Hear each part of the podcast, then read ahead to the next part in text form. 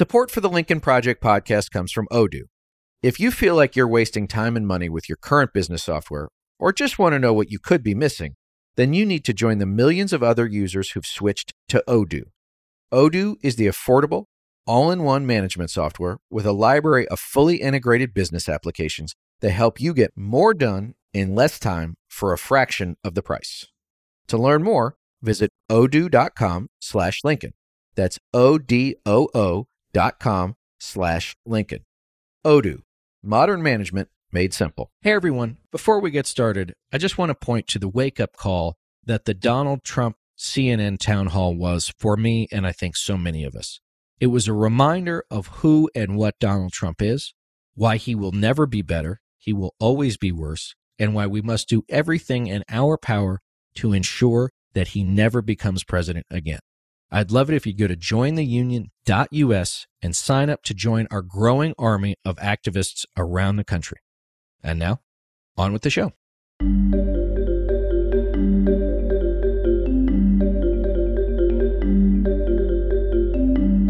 Welcome back to the Lincoln Project.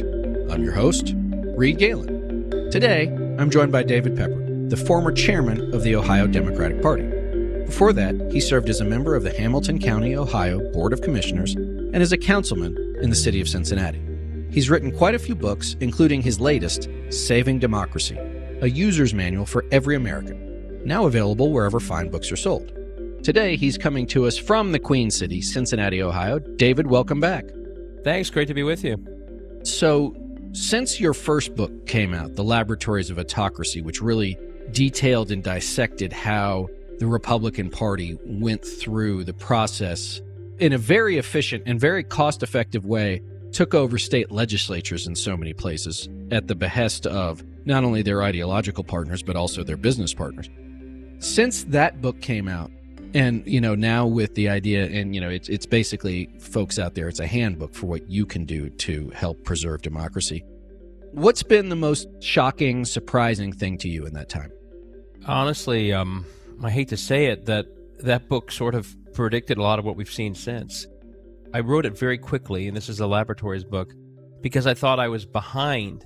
But then, uh, as it's come out, and you look at Florida, Tennessee, Ohio, everything that's happened since is frankly what the book says is going to happen. It's once they've clung to these state houses, once they've eliminated all accountability through gerrymandering, suppression, and then Democrats don't even run in these places all the brakes are gone, all the accountability is gone, and a downward spiral will ensue. And that's sort of what I wrote in the first book and somewhat said this is what's going to happen. And I hate to say it, it's what's happening. You know, two years ago, we started to see a hint at some types of censorship. Now we're seeing it explode in states, at university, high school, libraries. It would continue to tax on democracy. What's happening in Ohio right now, trying to change the Constitution so the people are really like locked out of a gerrymandered system in much tougher ways than even a couple years ago. So a lot of what I feared was going to happen, which is where I wrote the first book, is happening. And I think people are more awake to it, which is good. But I wrote the second book because I still feel like even though people are more awake to it, too often we're still engaging in the same sort of strategies of politics. We're not adjusting to where their battle is. And I wrote the first book to try and change that conversation. But I still don't feel when I watch, you know, the biggest players in politics that they're really moving their strategies to where the battle has to be fought. So it's what I worried would happen. And I still don't see the big change that I think we need in how we address it. Well, I stole this expression, but now I claim it as my own. I think the rule is you have to give credit three times and then you can say it's your own is Democrats play chess and Republicans eat the pieces. And it's a different thing. Trygve Olson, one of our senior advisors here at the Lincoln Project, said you have to play the game you're in, not the game you know. And I think that's exactly what you were talking about. In fact, I was on a phone call earlier today, David, with someone, and we were talking about as we are recording this, the debt ceiling debacle, Republican created, is really coming to a head. And I told the person I was speaking with when McCarthy finally got over the hurdle to be speaker, I started DMing and texting some reporters I know and say, you know, you should probably call the chamber, the big banks, the biggest corporations, and say, what are you going to do to make sure this doesn't happen? And almost universally, if they responded, was, you know what, that's a really good idea. I should do that. That was in January. We're almost to June here, David. And you know, it's this magical thinking. Oh my gosh, wait, wait, they might really do this. I think there was a was it a Republican senator said, "Oh, you know what? They'll figure it out. They always do." But again, I don't think they want to, right? And that's the difference is they're still thinking about this and I claim Republicans, Senate Republicans, which they're complicit, but they at least still have some semblance of like getting the job done. Most of them anyway the Democrats, who, you know, again, as you know, as a proud Democrat, often have times wanting to put your fists up in the first place. And then the media and the institutions just being like, well, they couldn't possibly do this, right? Like they know what they're doing. And yes, they do know what they're doing, David. And again, it's not an economic fight. It's not about the deficit. It's not about the debt. It's not about spending. It's an ideological fight. It's about chaos. It sure is. And, and it, the other thing it's about is we are in a world of such gerrymandered districts and it's gotten worse in the last couple years. It's gotten worse since I wrote the first book. That people don't understand that the incentive system in these worlds without political accountability that the Republicans generally live in is the opposite of what we all still kind of assume leads to good behavior. They have zero incentive to ever be on the same side as Joe Biden. So their instinct from the outset, even if Trump weren't saying we don't want a deal, is wait a second, I don't want to be on anything that also has Joe Biden for it or a Democrat. Everything they know, everything they're rewarded for in their world of no accountability, and this is also true at state houses, is that you never agree with a Democrat on anything. And that's why I think the closer they get, McCarthy goes to his people and they say, no, because they actually, for them, it's toxic to be part of a bipartisan deal.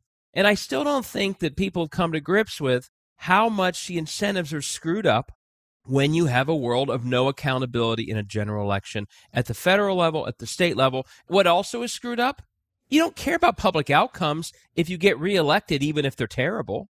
Jim Jordan, his district is poor. It needs health care. These are small towns, but they don't get a choice because it's so gerrymandered. So if there's a economic slowdown because of, of a default, but it gets Trump more likely to be president, they'll make that trade any moment because the people in these gerrymandered districts can't vote them out anyway.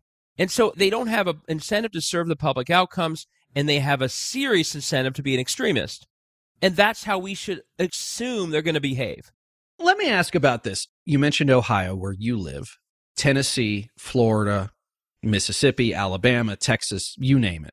You know, a lot of it's the old Confederacy. Maybe it's the Neo Confederacy, not Ohio, obviously. But in the gerrymandering, you know, they've basically done all they can without starting to impede on one another's districts. But have they put themselves in a place where maybe they're the snake eating its own tail, which is these people were maybe conservative Republicans, maybe they were regular Republicans. They've gone extremist because now they're like, well, geez, yeah, I should win by, you know, 60 40 or 70 30. But like also, I got a lot more Republicans, which means I got a lot more crazy Republicans in my primary were they always naturally this nuts and of bad character, or are they chasing their primary voters who are MAGA types? The snake ate the tail already. I mean, John Kasich, who I think we watch now and actually give credit to that he's saying this is nuts, and John Boehner, they're the ones who gerrymandered in 2011 Ohio.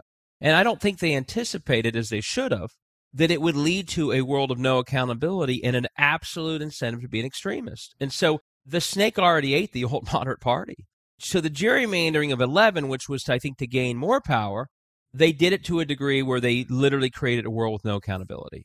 And that's why in states like Ohio, where it was the old sort of Taft Republican Party, has disappeared because the districts at the state level and the congressional level have totally changed the politics to be all about that primary. And you throw Trump in, obviously it gets worse. But this began before he even even uh, won. So yeah, absolutely. I mean, the irony is sadly that I actually think those who gerrymandered in 11 went beyond what they sort of expected to happen. And now they're the ones, again, whether it be Boehner or Kasich, who are saying, my God, what happened to this crazy party of ours? Well, the heart of it began in 11.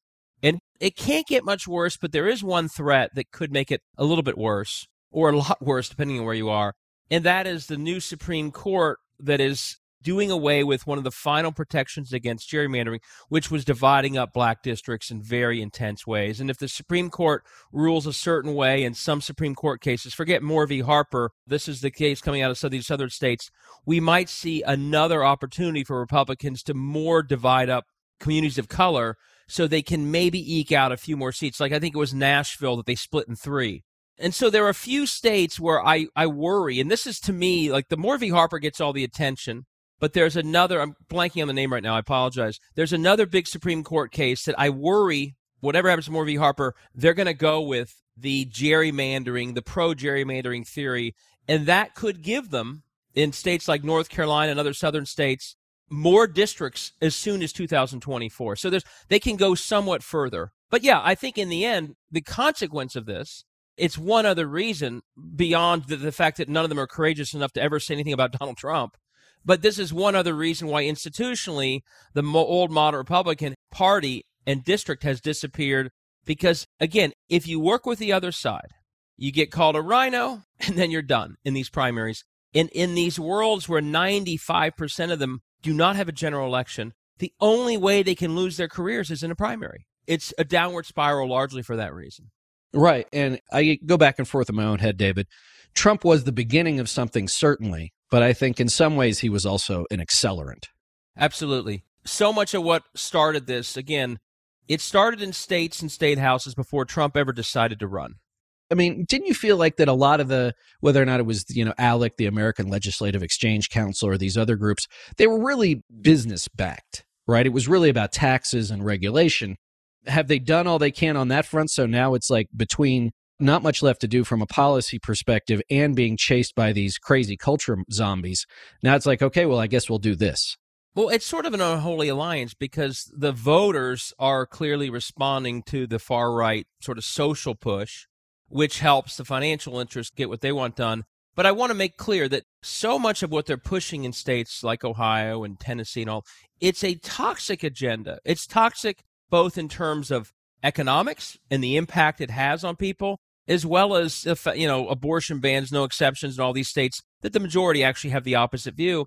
So part and parcel with what's happening in the states is they do have to continue to attack democracy, because if they ever didn't, and there were fair districts all over states like Ohio, most of the people who've been advancing this crazy stuff as well as, you know, destroying public outcomes would lose. And they know it. So tied inextricably to both the far right sort of social agenda as well as the economic agenda that's all trickled down, no regulation, you know, train accidents because there's not enough regulation, et cetera. That would all be a losing proposition in a fair and, and healthy democracy. They know that. So all the work to gerrymander and suppress the vote and come up with new rules every year or two is essential to the overall game plan. So let's get to, you know, your new book, Saving Democracy, a user's manual for every American. So obviously there is a lot to be done and we see it as that there's no such thing really as an off year anymore. You know, there used to be probably in our heyday, I don't know when our heyday was, but let's say in our old days, David, right? That, you know, would be like 13, 14 months on, really go, go, go, go, go. And then, you know, everything would quiet down because, you know, governing needed to happen. People were tired. Donors needed a break. Volunteers needed a break. There was always party building or some activity going on, maybe related to a legislative push or something like that. But now it just never stops, right? We've been at it three and a half years and we've never just said, you know, we're going to park the car in the garage for five or six months and we'll come back when everybody feels better. So tell us about your new book. What inspired you to do it? And we'll go through a little bit of it, but what are you hoping folks take away from it? The first book got a great response. I was really honored by the response. I really appreciate your help and others in getting it out there. And as you described, it's a really detailed journey through what's happening at these state houses, which I believe are clearly the front line of the far right's attack on democracy. And at the end of the book, I go through all the things we have to do about it. And I had a whole lot of people say to me, and when you're a writer, you if you hear the same feedback from multiple readers, you better pay attention.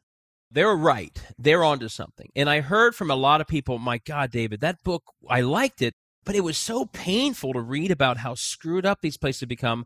I felt like I had to skip to the end and know what to do about it before I could get through the rest of it. It was so painful. So basically, what Saving Democracy does is it kind of skips to the end and it says to people, listen, there's a lot of darkness out there. If you want to read about that, that's what Laboratories of Autocracy is for. And we need to understand it.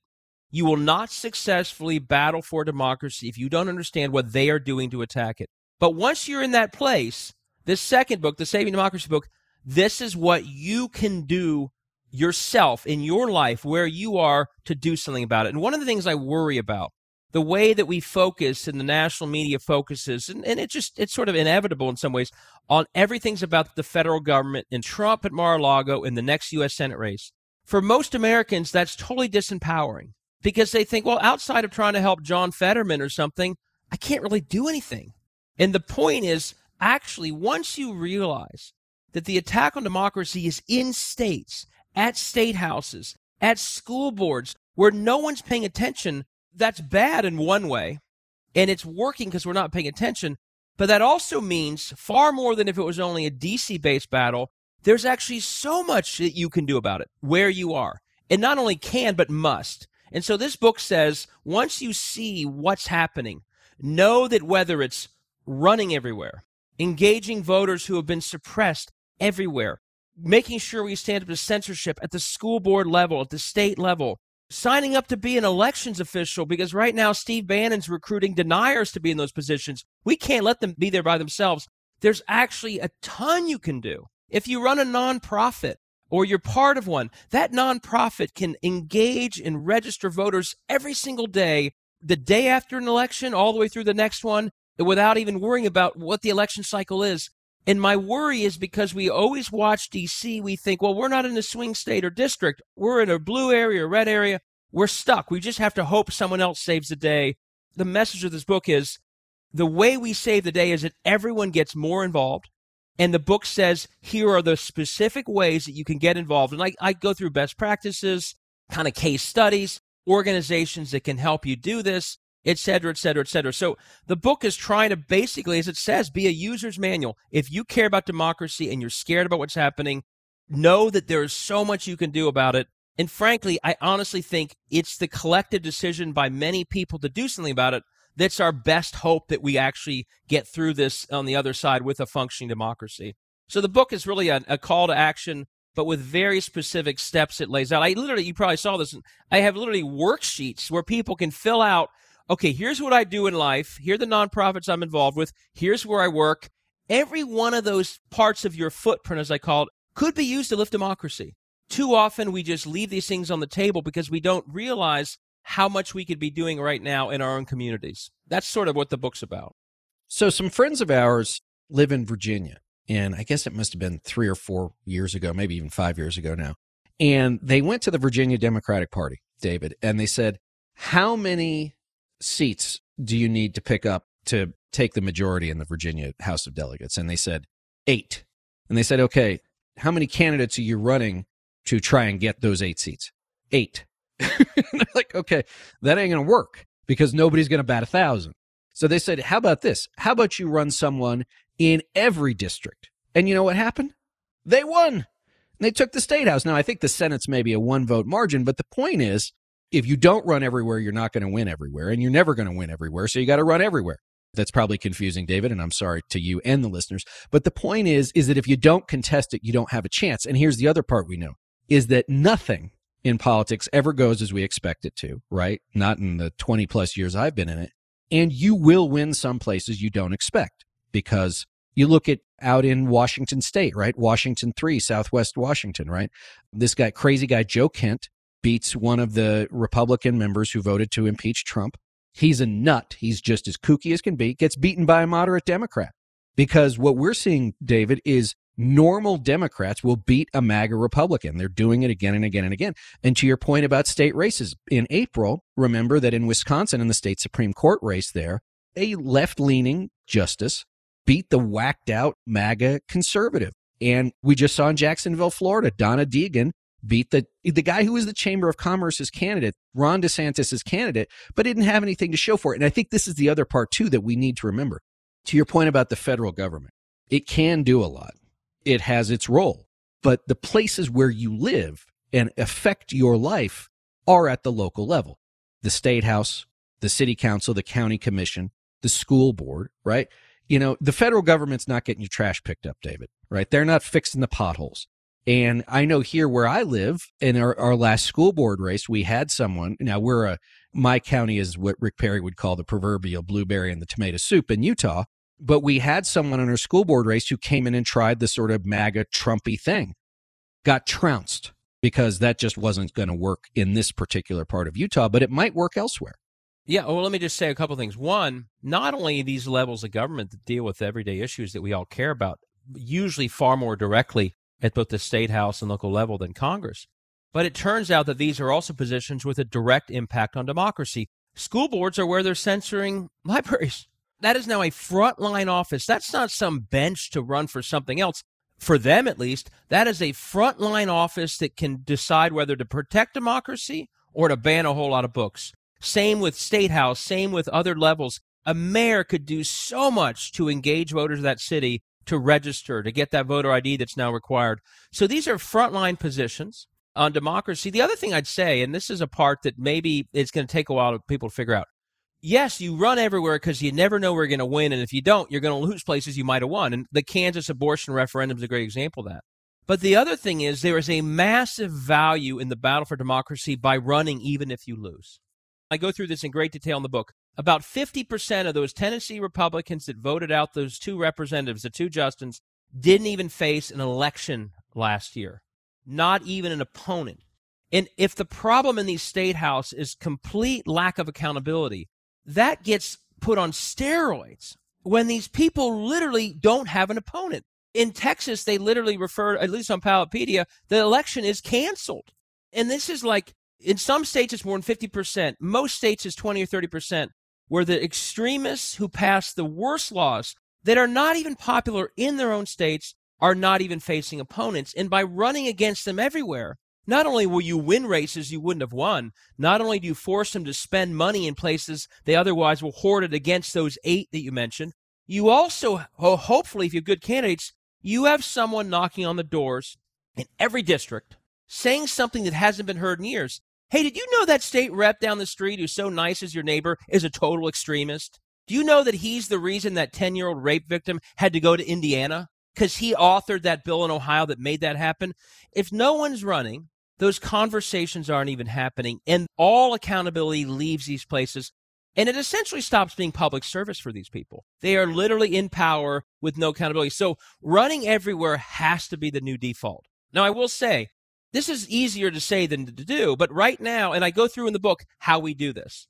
The current infrastructure of the Democratic Party, and I don't say this to be critical, I, I was obviously the chair of the ODP, but I want to say it, it doesn't value running everywhere. It values running in swing places of federal swing seats, and that's about it. And understandably, we want to win those federal races.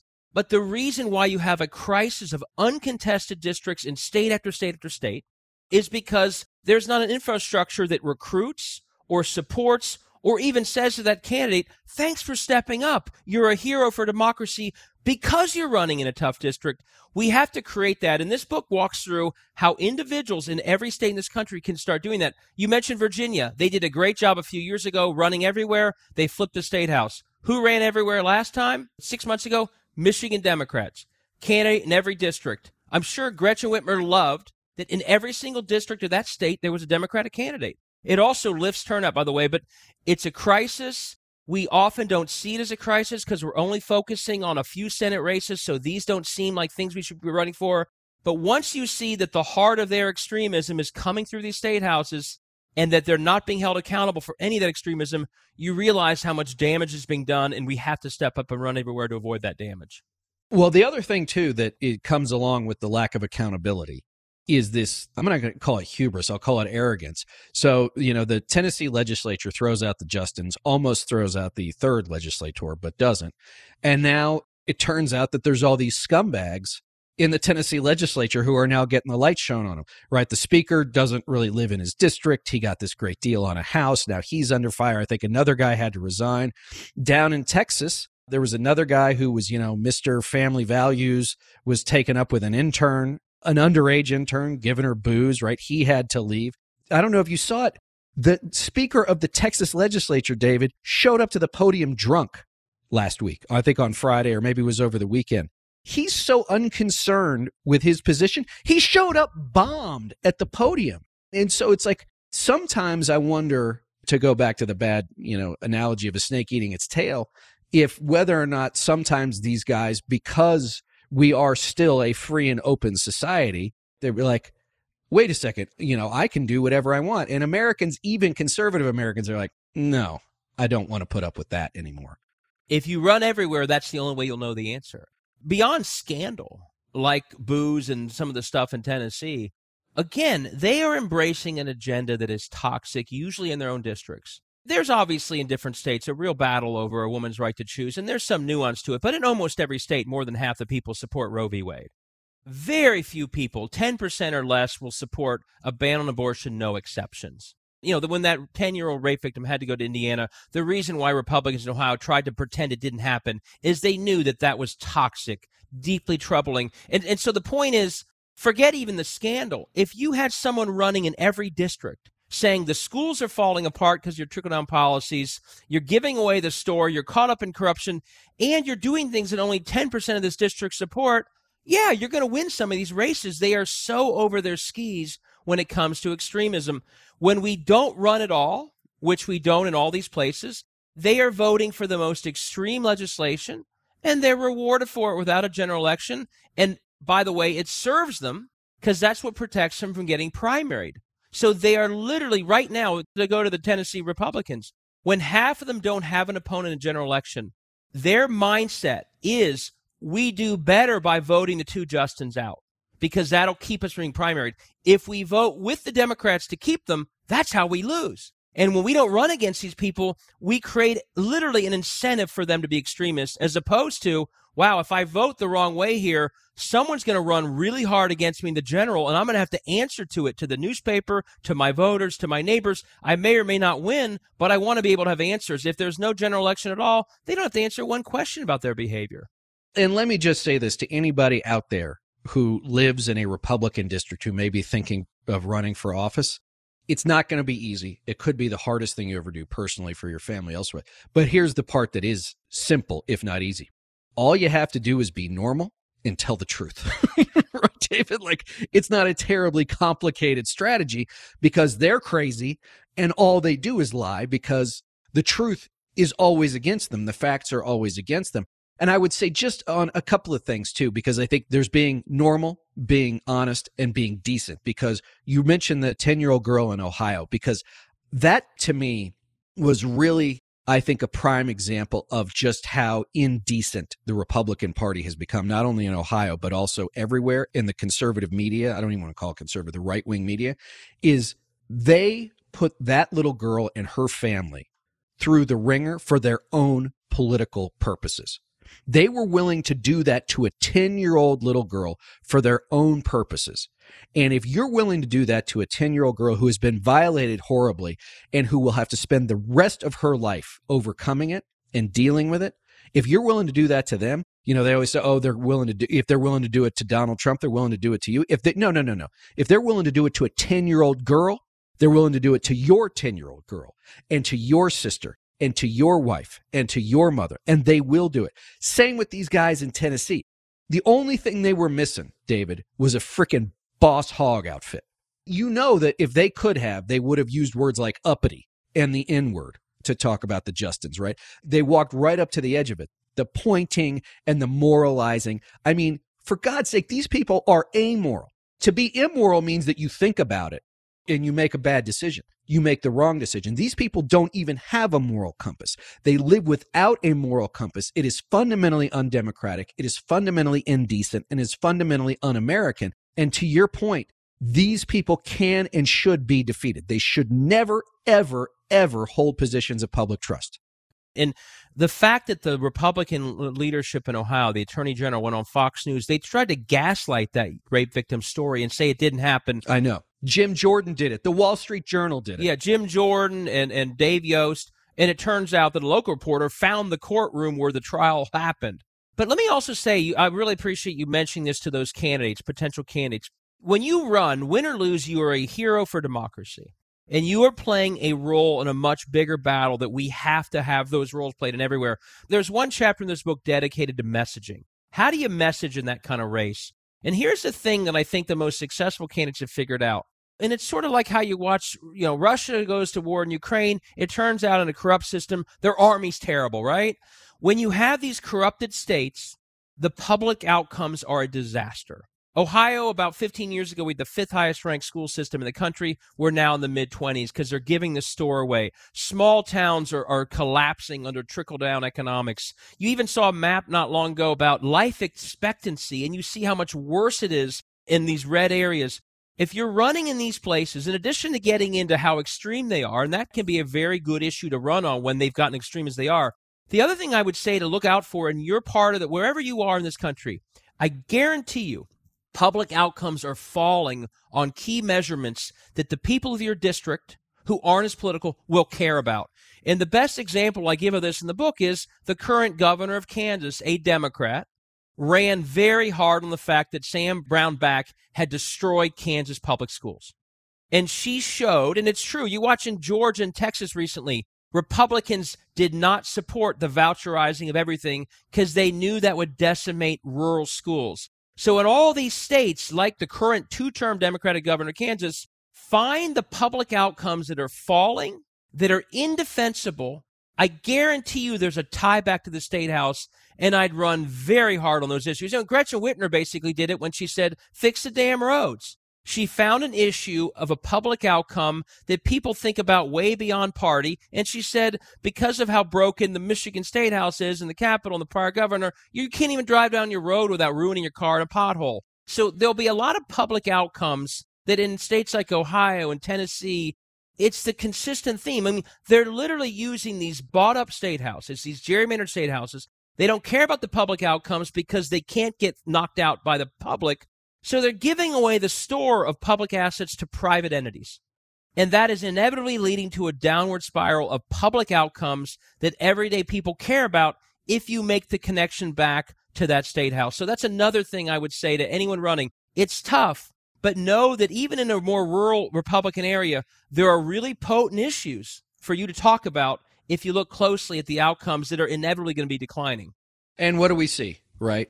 you privatize these things and then when they inevitably fail you have to socialize the costs both financially and socially can i ask one question before we wrap up here you know there's this war on public education you talk about kansas you talk about ohio tennessee and texas and florida they're trying to do these massive voucher programs those aren't union states those are mostly right to work states so the teachers unions there maybe they call them associations whatever but you know they're not the powerful thing you see in Chicago or California or New York?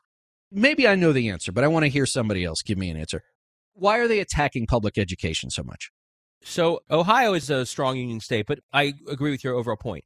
And I didn't I wouldn't have said this 15 years ago, but whenever I see a national push really hard for policy, that the public outcomes that result from that policy are declining, which they are. You know, creeping uh, just under the surface is a whole lot of people looking for a whole lot of money. And what's happened in states like Ohio is big donors are demanding this stuff. It happens to dovetail with an ideological right wing push, but someone in all these states and nationally sees the public school funds that voters vote to approve or that are coming from the state house, and that's the piggy bank for them to make money out of. I mean, that's honestly, uh, that is in Ohio, the single biggest donor for a number of years to the Ohio Republican Party was a for profit charter school outfit that turned out to be a total scam. And every time they convinced a kid to take a quote unquote school online, they would get thousands of dollars and that money would leave the public school. And that's why we were ranked fifth 15 years ago and now we're in the mid 20s. So when you see something that's really bad policy, the outcomes show that it's failing, but they never stop doing it it tells you it's about money. And they are basically trading a poor public outcome for the donations they're getting from people who are profiting from them giving them public assets. So the privatization push for schools is almost the perfect example of what happens when you have gerrymandered state houses. The local folks whose schools are getting worse, who are paying more in taxes, who have to pay 500 bucks for Johnny to play football, they can't vote the person out who's caused that if they even know it's because of that state house. They normally blame the school board. So you're not accountable as that politician for the bad public outcome that your schools are getting worse. but the big private for-profit donor who's getting all that money gives you a big chunk of it as a political, you know, contribution, so you're getting ahead in life and you won't be chased out in the primary. So the incentive system right now is even with the public outcomes plummeting, you keep doing it because you're not interested in those anyway. You're not accountable for those outcomes, but you love getting all the support you get from those who are profiting from it. So it's really one of the most clear examples to me of why these gerrymandered state houses are so different. Because the way I think about it, if you are willing to trade what I would consider the most important thing a state can do, which is educate its young people, if you are willing to trade that to the highest bidder, what won't you trade? And the answer turns out to be pretty much nothing. And so when you hear them talk about policy, education policy, this is about basically the corruption of public service. It's not about policy. If it was about policy, the minute you see school systems falling, which they do in these systems, you change direction. These systems are falling and they keep right on going because that's not really what they're going after public policy. They're going after big bucks. Right. And as I said several times now, they know what they're doing, they know it's wrong, and they do it anyway. David Pepper, before I let you go, where can everybody find you online and where can they find your new book? So I'm at Twitter at David Pepper. As you know, I'm pretty active. I am on Substack under David Pepper, and I'm, I'm trying to grow that. I created a website, savedemocracy.us. And if you go there, you'll see a lot of the little lessons in the book. You'll even see some of those worksheets. They're online. You can download them and print them out. And you can buy this book, as you said, you know, on Amazon, barnesnoble.com, order at your local bookstore if that's how you prefer it. Tell your library to stock it. This is trying to give people who are frustrated, who watch the same shows that we watch, but no one ever seems to tell them what to do this is saying these are the very specific things you can do in your neck of the woods right now. Don't wait for next fall of 24 as if everything's about the presidential. Let's go win Virginia State House this November. Let's stop this Ohio constitutional attack this August, and then let's roll in next year. By the way, that starts with, as you said, Start recruiting in your state so you have a candidate in every single district. That work should start right now. This book walks through all of that and then some, so I hope people get a lot out of it. Well, David, thank you for joining me as always. And gang, you can find me on Twitter and TikTok at Reed Galen and at Instagram at Reed underscore Galen underscore LP. David Pepper, thanks for joining me.